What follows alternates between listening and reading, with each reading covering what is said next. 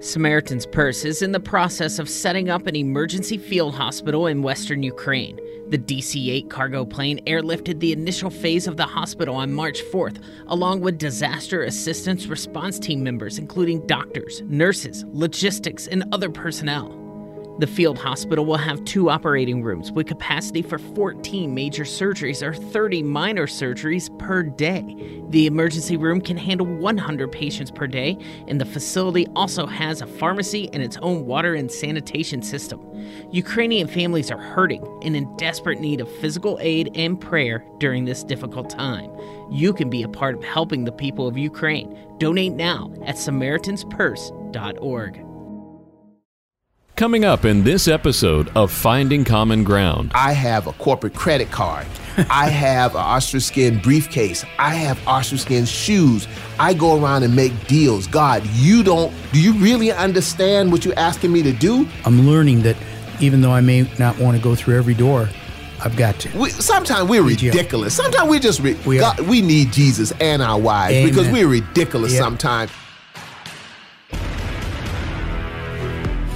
There are two sides to every coin. How do we deal with racial issues when they affect relationships? Finding common ground on all those issues that we come against. There's black and there's white. And I think as Christians, we have to learn how to get together because we're not in heaven. I've met more interesting people just by God just bringing them in. Republicans and Democrats. But a lot of times, when it comes to race and it comes to culture and it comes to perception, even as Christians, we don't always understand. We look at it through our lenses. There's Bill I grew up in a suburb of Cleveland called Parma. Uh, Any the- black people in Parma? There was not one. Not one black person, Not Bill? one. Come on, Not Bill. You got to have one. A, a Nope. token black person? A token? and there's Odell. I grew up in Charleston, South Carolina, public housing, single mom, divorced single mom of four kids, and I came up through segregation and all that kind of stuff. If a black person drove through the town, the police would stop them and escort them out. Bill and Odell are finding common ground. A part of what we have to do is listen to each other, find the common ground, and question, not questioning you like you're on a witness stand, but questioning you for better understanding.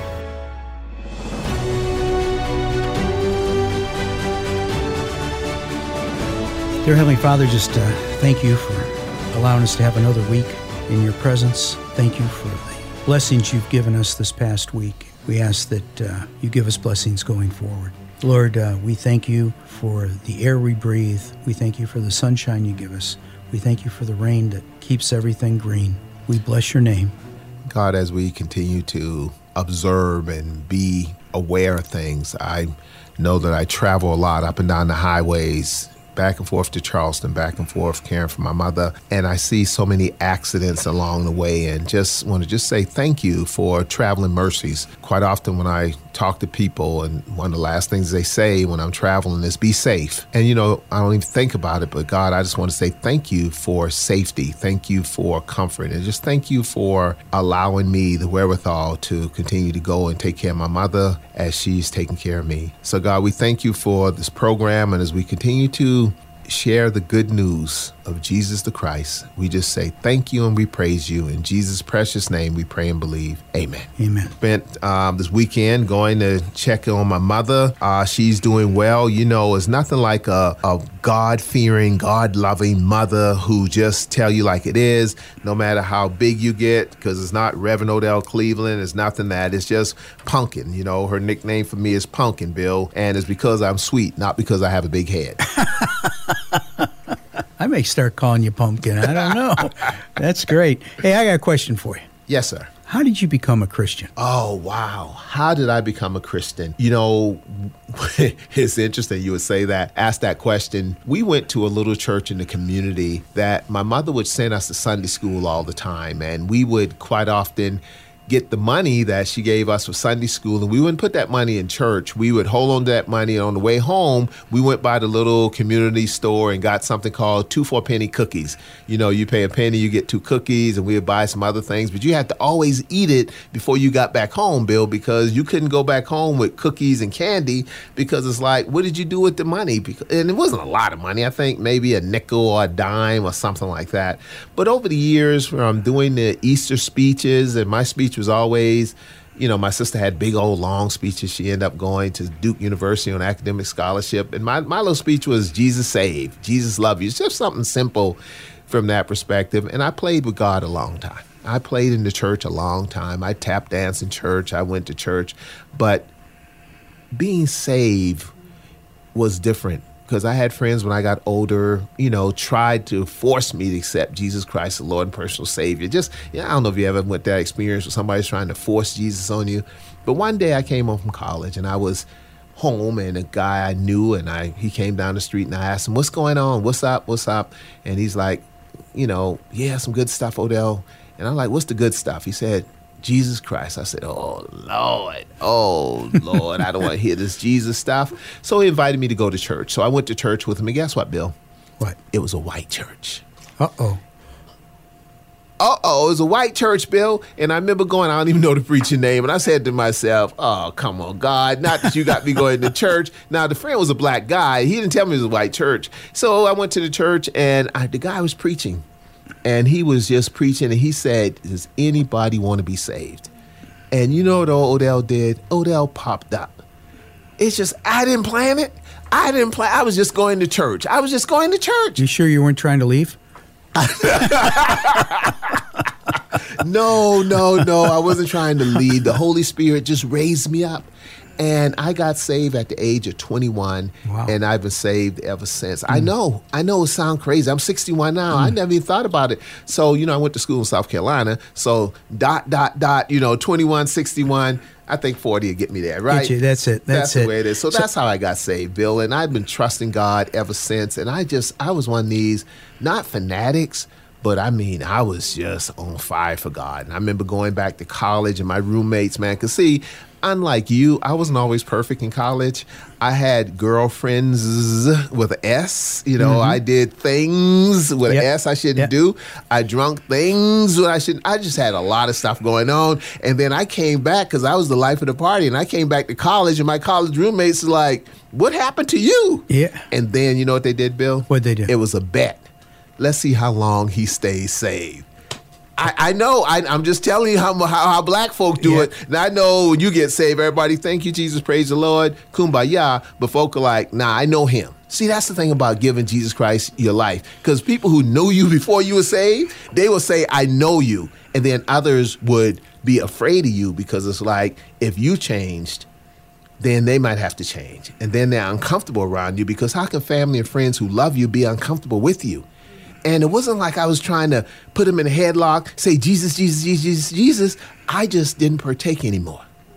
I just didn't partake anymore. And sometimes that make our friend and family members com- uncomfortable, Bill, because I think that's what Jesus does. Because we find a better way. Yep, yep, and it's it does make people feel uncomfortable, and uh, and that's not your problem. That's theirs.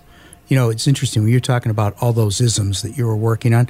We call that working on your testimony. Okay. So right. you're just working on your testimony, and uh, well, that's that's a great story. Now, obviously, that was at the beginning, and you're here now. Something had to happen in between. Yes, yes. You What are some big markers? Oh, man. Big markers I fell in love.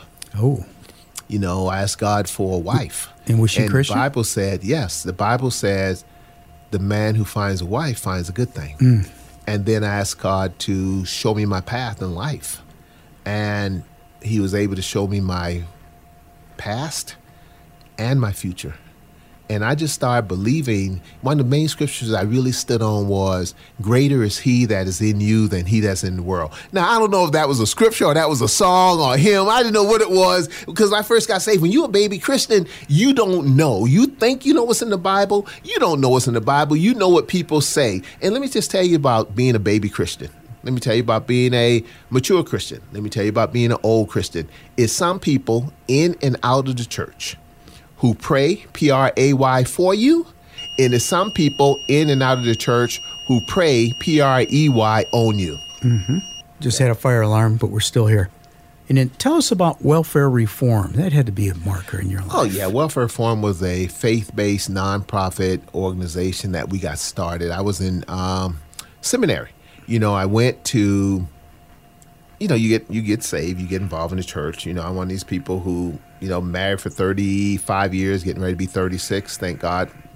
But I've been a church, member of the same church for 36 years. I guess I'm just one of these old people who stick and stay, right? And the pastor one day asked the question, we needed some people to help with the prison ministry because a lot of men didn't help the prison ministry. I said, no, no, I'm wrong. At first, it was to drive the church van. So needs people to drive the church van. I didn't know. I'm like, sure, I'll drive the church van. Had no idea the responsibility is from the church van. You get there two hours before church and you get home two hours after church. But I was single, so it didn't matter. Then later on, after I got married, um, it's like, okay, now we need somebody to head up the prison ministry. So I headed up the prison ministry and I took in charge. I would write letters and I would do all that and communicate back and witness to folks and all this. Go to the prisons and it's nothing like going in prison. They close that door behind you. Ain't nothing like that. Get your attention. And and you sign over all your rights that while I'm in here, something happens. Oh wow. No one's responsible for it. The state's not responsible for it. You voluntarily went in there. You know that kind of stuff, or going down to the jails. But I did that, and I went back to my senior pastor and said, going into prison, we're just like serving Kool Aid and cookies. We need to do something more. We need to be a chaplain. We need to do get involved because the majority in prison people like this are young men who look like me, Bill. Mm. And he said, well, what do you want to do?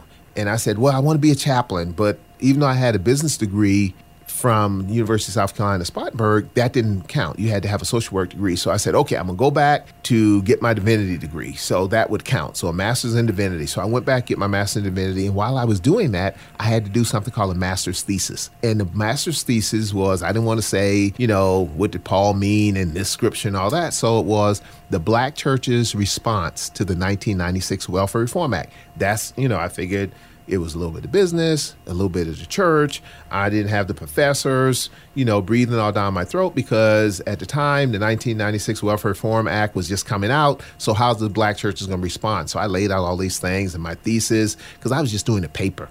And I used some documentation from the church on what we call the uh, feeding program, all the people we fed and everything. And so I asked the pastor to let me use the documentation. I asked him to review my thesis and he read it and he said, "Can you do all the things you doing on paper?" And being a young cocky pastor at the same at the time, I said, "Sure, I could do it." He said, "Well, do it."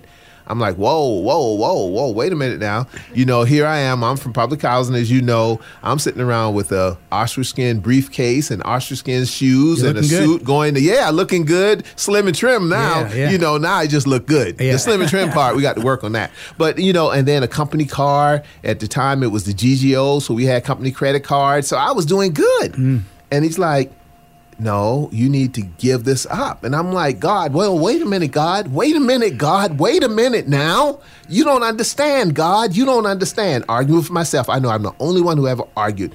God, you don't understand. I have a corporate credit card. I have an ostrich skin briefcase. I have ostrich skin shoes.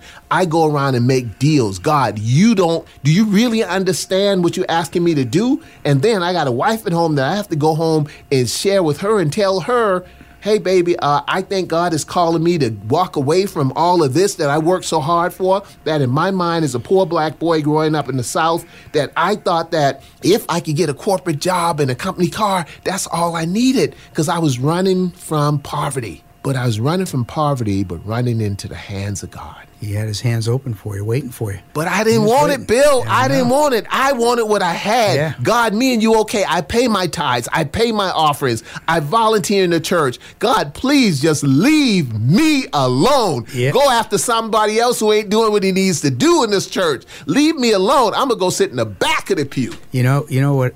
Many times, you as I hear hear your story, uh, God opens doors. He was opening doors for you, and you didn't want to walk through. But he started closing some too. And when he started closing them, Got your attention? got my attention. Boy, I remember when I finally said I would. I had to go and talk to my wife first, and I remember talking to her, and she just started crying, man. She just started crying. It's like, no, no, and and and she said something to me, Bill. That's just even to this day. She said, "Is this you, or is it God?" She said, Because I know you and I know your ego. I love you, but I know you and I know your ego. If it's you, I can't follow it. But if it's God, I will support you and follow it. And I say, Baby, to the best of my ability, I believe this is God. She said, Okay. Hmm. okay. But she started crying. Hmm. It's almost like it's like you coming home with no, everything's doing good. We finally can pay the bills. The children are young. Here you go. Here you go again. One of your crazy ideas, Odell. Here you go again. Man, Bill, God pushes us. Oh yeah. God stretches us. God drags us. God God says, "Stop everything and follow me." Is he doing something that right now in your life? Oh man, with everything going on now with this radio show and just everything that's going on, this is different. This is different. Bill, who wants to talk about race relations in a time such as this? We want to talk about 4th of July. Hey, where's the hot dogs? Where's the hamburgers? Hey, red, white, and blue. I'm you. And we get to talk about stuff that nobody want to talk about, man. Yeah, I agree. I agree. We've been blessed that way, and you know, God's opened the doors for this show. Yeah, but boy, God has a strange sense of humor. Sometimes you just me, and let me talk for me. I know nobody else feels this way, but sometimes God come at the most inconvenient time, though. you know, just not now, God, not now. You know, you know, it's it's interesting with God and timing. When we need Him, we pray and we say, God comes when He's ready, but He's always on time. He may not come when you want Him, but He's always on time. As a preacher, we Yeah. preach that, Yeah. and then as black preachers, we say, ha ha. Yeah, exactly. gotcha, gotcha. Well, you know, he, he, I, as I grew as a Christian, and boy, I'm still growing. Uh, the one of the first things that, besides being exposed to the Word and starting to comprehend the Word, it took years for that. That didn't happen overnight. Yeah. And, uh, but the um, the thing that I found is when I said, you know, Lord, I don't like this particular thing. Don't say that Oh yeah. because he, he'll put you right in the middle of that. Yeah. And and I did that. I said, you know, I don't like homeless people, particularly homeless men. I don't get them. They smell. I just don't want to be around them. And he put me in a ministry for homeless men Wow. and feeding them at the urban ministry, and put me on the board of directors of a homeless shelter for men, and it changed me. And then he closed that door at one point, and there's a lot of reasons why. And uh, he opened another one, and it was to work with high school kids. And I started with middle school boys, and then uh, moved the group that I had wanted me to grow uh, go into the high school with them. So I did middle school and high school, but then I'd pick them up in ninth grade, and they'd stay with me for Bible study and just hanging out and getting to know each other, mentoring for uh, four years. Wow. all the way through. So it was a big commitment. Did that for about 16 years, and then God, and I thought I was going to do that forever. I remember telling the, the the wife's pastor said, "I'm 62 now." I think I'm going to live to 90. That means I've got five more youth groups to go through. And uh, and uh, and I got one more, and then he changed it, and uh, and and then he put he opened the door for scouts, and uh, and that door keeps opening and opening and opening. So I got to keep. I'm, I'm learning that even though I may not want to go through every door, I've got to. Man, but just think about it. The scouts, and you know, I want to talk a little bit too about the award that you got, the Silver Antelope Award. I mean, that's just like for all the region, distinguished service, and everything in the whole Boy Scouts of America. But just think about all the boys who you've been able to influence. But also think about the fact that scouting is going through turmoil right now. Sure is. Scouting is going through turmoil because you had some scouts that abused some boys. You have people who said that it never be a female Eagle Scout, and you're right there in the middle. You're right there in the national spotlight, and you're fighting for justice and truth. You're fighting for young ladies who want to be an Eagle Scout. So you're fighting, folks, Bill. So you're in a position for a time such as this to fight for those who need, to be the voice of those. How do you fight those battles? Because they're not your battles, but they are your battles. Yeah, you know that's a great question. That's a great question. Um, you know, it. I go back to the Scout Oath and Law. Duty to God. So I'm doing this because of God. Duty to country. Definitely, I love our country. Mm-hmm. Service to others, mm. and that's what I'm doing. And then worry about yourself. And that's that's kind of how I stay focused. And I let God open the doors mm-hmm. and then the country part just comes along with it quite frankly and then the service to others is i just when people ask me to serve it's hard, I, I, I have the no syndrome i can't say it I just I'm I'm willing to help out wherever I can. But but the whole idea that females going to get their egos Oh, and get deal. on there. That's a big deal. I mean, it, I love it. I Yeah. love it. Listen, listen. I'm all for not the underdogs because females are not an underdog. Because trust me, I'm married. You know, I'm the underdog in my household. But you probably had some individuals who probably just didn't see it that way, and you had to go head to head Oh, with yeah. people and knowing quite well that people are like, well, I just don't understand. Explain it to me. Well, sometimes people don't want to ever understand it. And as long as they don't agree to it, mean it won't happen. Or back in the days, people would say, over my dead body. You know, things happen, man. And I'm just so proud of scouting that I'm a part of. I never could afford the uniform, so I couldn't be a scout. But at the same time, I've said it before and I'll say it again. I'd rather see a young black man in a scout uniform than a orange jail prison jumpsuit because Amen. I just know that scouting makes a difference. And I love the fact that a lot of the faith communities are involved in scouting. And yes, I'll be the first to say if some people who mothers and fathers entrusted their children to years ago that abuse that trust. So we're not running away from that. Because God says, tell the truth in all things. So Amen. that's part of it. Amen. We're trying to rectify that through lawsuits and everything else, but also the young ladies bill. I am so proud that we have female Eagle Scouts, and I'm proud when I see you on Facebook, excited about that too. What does that do to you? You have a daughter. What does that do? I tell you what, when I see, I met, uh, we had six Eagle Scouts here in the Guilford County area, Forsyth County, and I got to meet them all. Unbelievable young women, and proud of the fact that they work so hard. You know, the there's 343 steps to become an Eagle. Wow. We didn't change anything to become a female eagle or a male eagle. You're an eagle for life. And uh, you know, people were worried when we first started that we it was going to cheapen the Eagle Award. And uh, you know, the, the people that talked to me about that, I, I, I just said, "Tell me where you're coming from. Help me understand why you feel that." And they said, "Well, they're not going to be doing all the all the same things."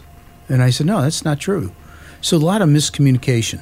And uh, once people understand that that we are not cheapening it, we are actually improving it. Quite frankly, we've added a, a merit badge that's coming out, uh, diversity uh, and inclusion that you have to have for an Eagle. That'll be coming out next year. And uh, I got to look at some of the requirements. It's going to be phenomenal. Well, Phenomenal. Bill, let me ask a question though. What makes us think that a bunch of men in a room in charge of a curriculum on who becomes an eagle that we got it right? I mean, what, what, what, what, the audacity that make us think that we got it right and the fact that now this young lady's going to be involved of it, they're going to cheapen it, they're going to water it down, they're going to do. The ego of the male ego, oh, not ego and ego scout, just Yeah, I know what you're- ego. yeah. We, sometimes we're ridiculous. Sometimes we just re- We God, we need Jesus and our wives because we're ridiculous Yep. sometimes, and we believe that crazy stuff that we believe. We I don't know. Some people come up with some strange things. I got to tell you. And when you hear them, you just go, "Really? You, that's you know." And you can't say it sometimes because you're you're not in an environment to set them straight. But you, if you can get them off to the side and uh, and bring them into the home and sit them down, you know, people get it. Get, and, and the other thing is, Odell, you and I have trust in each other. Yes. So if you tell me something, I may disagree with you. I may not understand where you're coming from, but I trust you enough. We have that common ground to give you the benefit of the doubt that say, if I spend a little time with Odell and get the backstory, hmm, maybe it's not a crazy idea as I thought it was. All day long. Hey, think about this. You know, I, Odell Cleveland, who couldn't afford his uniform to be in scouting or the membership dues, got the Whitney M. Young Junior Service Award, Boy Scouts of America. That means so much to me. That means so It's much to me. That is a big deal. That is a big and deal. you know what? It means a lot to God. It means a lot to God because the thing I love about becoming a Christian and understanding God has a second act, a third act. God opened doors, God closes doors. Sometime it's like, God, I want to go in that door. I want to go in that door. And I'll close with this. It's interesting. It's a scripture that talks about the donkey, you know, and the donkey, um, the, the, and I, I went to seminary, I should know it, but he was riding it. The prophet was riding the donkey, riding the donkey, and the donkey wouldn't go. The donkey wouldn't go. The donkey wouldn't go. The donkey wouldn't go. And it's like, kicking the donkey. Why won't you go? Why won't you go? And the donkey turned around. And you know who this prophet was. The donkey turned around and said, Don't you see what's in front of us? That if we go, he's going to kill us. Sometimes we're the donkey.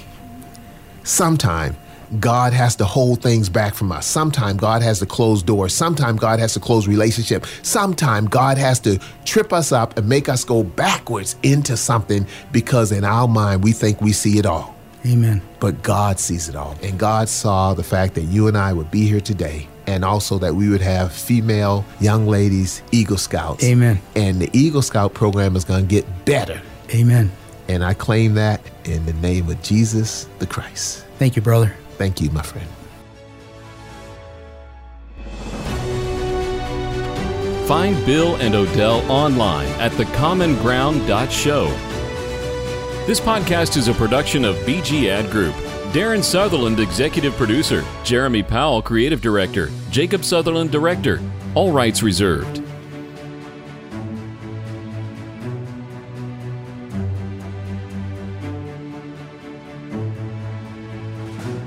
This podcast is proudly sponsored by Whether you're a big, medium, or small business, managing and growing the bottom line is important. Focus CFO brings the experience and financial acumen of a Fortune 100 chief financial officer to your company at a fraction of the cost. P&L help, internal reporting processes, or any business transitions or events. Focus CFO will help you and your team have a CFO in your company's back pocket. Focus CFO. Learn more at focuscfo.com. This podcast is brought to you by Yes Weekly, the Triad's largest circulated and best read weekly magazine. You can also find us online at yesweekly.com and on Facebook, Twitter, and Instagram. Yes Weekly, your trusted news leader for local arts, entertainment, music, food, and more for nearly 18 years.